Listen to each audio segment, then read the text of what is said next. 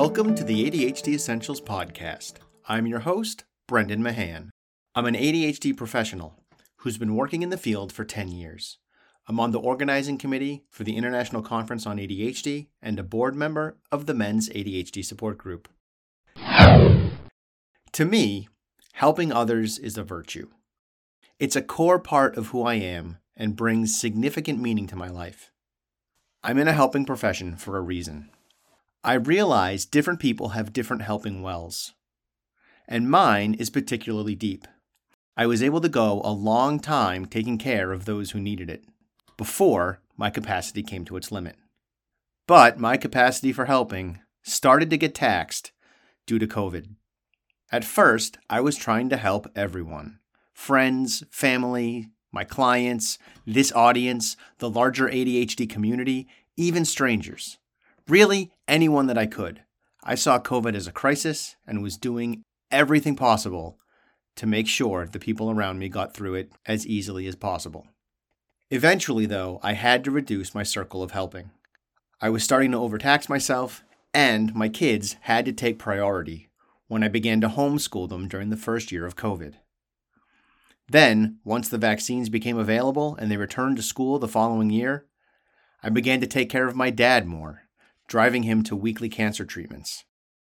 And then my son Nate's OCD spiked, a story we told in episode 250.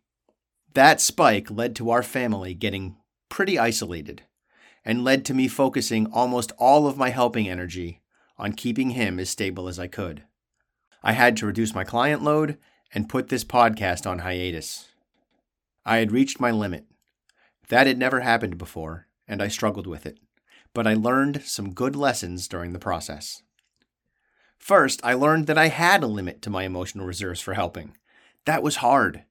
I felt like I wasn't good enough because I suddenly didn't have my usual patience and was frustrated with and resentful of the folks I was caring for. Looking back at that now, those feelings were normal. The abnormal part was probably that it took me so long to get there. But in the future, I'm going to try to remember that when I start to feel frustrated or get resentful towards the folks that I care about, it means that I'm on the edge of or that I've gone beyond my capacity to help and that I need to change what I'm doing, either by offering less help to others or asking for more of my own. And that brings me to my next takeaway. I am bad at recognizing when I need help, I'm bad at asking for that help, and I'm even bad at accepting it when it's offered or given. If you've been listening to this show for a while, you know that I'm a helper. I spend most of my life in service to others. And I get a lot of meaning from that. But that doesn't mean I don't need help too. It does, however, mean that needing help makes me feel like I'm somehow doing it wrong. If I'm asking for help, my faulty logic goes, then I'm being a burden. And in my mind, my whole job is to ease the load of others, not add to it. But that's silly, because if I'm largely unburdened by helping others, and in fact generally find meaning and fulfillment in doing so, then I'm denying the people I care about the opportunity to find that same meaning and fulfillment if I don't ask for or accept their help. Put another way, I'm refusing their efforts to love and care about me, which isn't great. So I'm working on moving past that faulty initial logic so I can let others care for me and get the help I need to become a better version of myself so that I can in turn help others more effectively. Also, sometimes people are helping, but I can't see it because they're picking up the stuff that I'm dropping and not making a big deal about it. I know my wife has been doing this. As a person with ADHD, I'm prone to drop stuff and not even notice, especially when the stress is high. I might forget to do the dishes, neglect to run an important errand, or fail to follow through on professional obligations. Because of my concern about dropping balls, I was pretty open about what I was going through with regard to my dad's health and my son's OCD when I spoke to other ADHD professionals, mainly because I wanted them to know why I might not be delivering as well professionally as they would expect. I didn't want them to think I was struggling due to poorly managed ADHD. That's not a good look for an ADHD professional. But I also knew that they would understand the significance of the life events that I was experiencing with my family. Circling back to people helping by picking up our dropped balls and not making a deal about it. As I said, my wife absolutely did that. Over and over again in ways that I'm aware of, and certainly many that I'm not. One of the places she stepped in that I'm most grateful for is with our other son, Gavin. For much of the time that I was managing Nate and his OCD, I had neither the time nor the reserves to support Gavin in the way that I wanted to. But Amy was there, stepping into my gap, supporting him during what was an incredibly challenging time for all of us. I'm eternally grateful to her for that. And that's something else I do now. I keep an eye out for the ways that folks are helping me so that I can thank them for doing so. Gratitude can help us connect to others. It can make them feel seen in their efforts, and if we're accepting of the help, it can make us feel worthy of love and support. Don't tell anyone, but a lot of us helpers are secretly doing it because we feel like we need to earn the love and support of others. We don't. We're just as worthy as the folks we're helping. We just don't always see it. Finally, I figured out some of the reasons why I'm so bad at asking for help.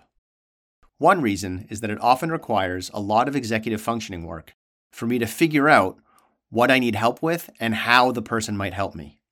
It often feels easier to just do it myself. And that's often true in the short term. But depending on what the issue is, after I've shown someone how they can help me, they might be willing and able to do it again in the future. And eventually, that time and effort gap balances out and even reverses. The biggest reason I struggle with asking for help, though, is, as I alluded to earlier, in my mind, I'm the helper, not the helped. It's hard to get past that. But reframing asking for help as a version of caring has been useful. Admittedly, it requires some mental gymnastics on my part. The idea is that my asking for help gives the people who care about me a way to demonstrate that care. Basically, if their love language is doing acts of service for folks, but I never let them do an act of service for me, I'm not allowing them to love me in the way that they would prefer. I'm not super comfortable with this frame because it feels like a slippery slope to taking advantage of people and justifying it as letting them love me or giving them what they need. But given how infrequently I ask for help, I may be worrying unnecessarily. As a wrap up, I want to take a minute to thank some folks who have helped me recently with a pretty big step that I'm taking professionally, which is officially beginning the process of writing a book on my Wall of Awful model. These folks are friends, family members, and professional colleagues. They are my wife, Amy, for supporting me in this new phase of my career and listening to me ramble on about it. My dad, for throwing some financial support my way so that I can even do this my writing partner, Alex Hughes Capel, for knowing the road ahead, keeping me on track, and doing a lot of the heavy lifting as we work through the initial draft. Her name will be on the front cover right along with mine. Jessica McCabe, host of How to ADHD, for including me in the process of writing her book, which comes out in January, and thereby inspiring me to take this step.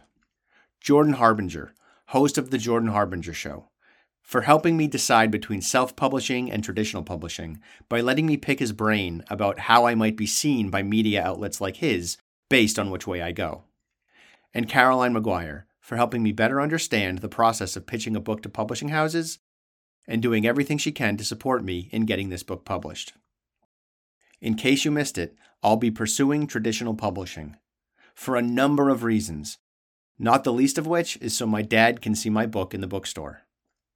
And don't worry, I intend to keep this podcast going during the book writing process and beyond, even if I need a little help along the way.